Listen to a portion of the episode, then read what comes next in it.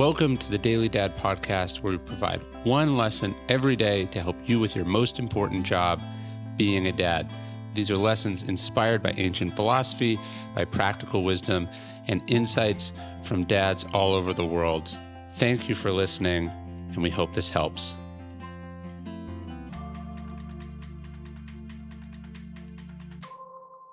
A dad provides for his family.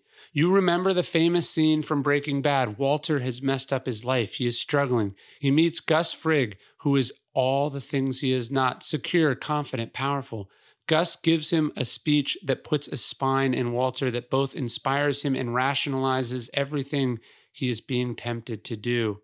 Gus says, A man provides. And he does it even when he's not appreciated or respected or even loved. He simply bears up and does it because he's a man. Now, we can put aside the twisted context that both men engage with this idea in. We can put aside even some of the implications of gender. And even then, there is value in this, especially as fathers. What does a father do? He provides. You mean financially? Sure, if that is what his particular situation requires.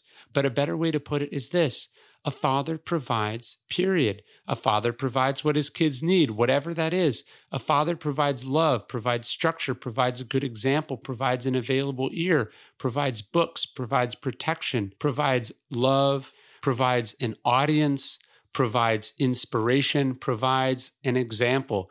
We do this because it's our job. We do this because no one, no government, no school, or even a spouse can do it for us. We do this whether our kids appreciate it in the moment. We do this whether it's met with approval or recognition by other people. We do it because it's right. We do it because we love it. We do it whether our own parents did it or not. We do it because we were born to do it. You're listening to the Daily Dad podcast, one meditation a day inspired to help you do your most important job, which is be a great father these are meditations inspired by ancient wisdom, psychological research, and just great strategies from normal dads just like you. Thanks for listening.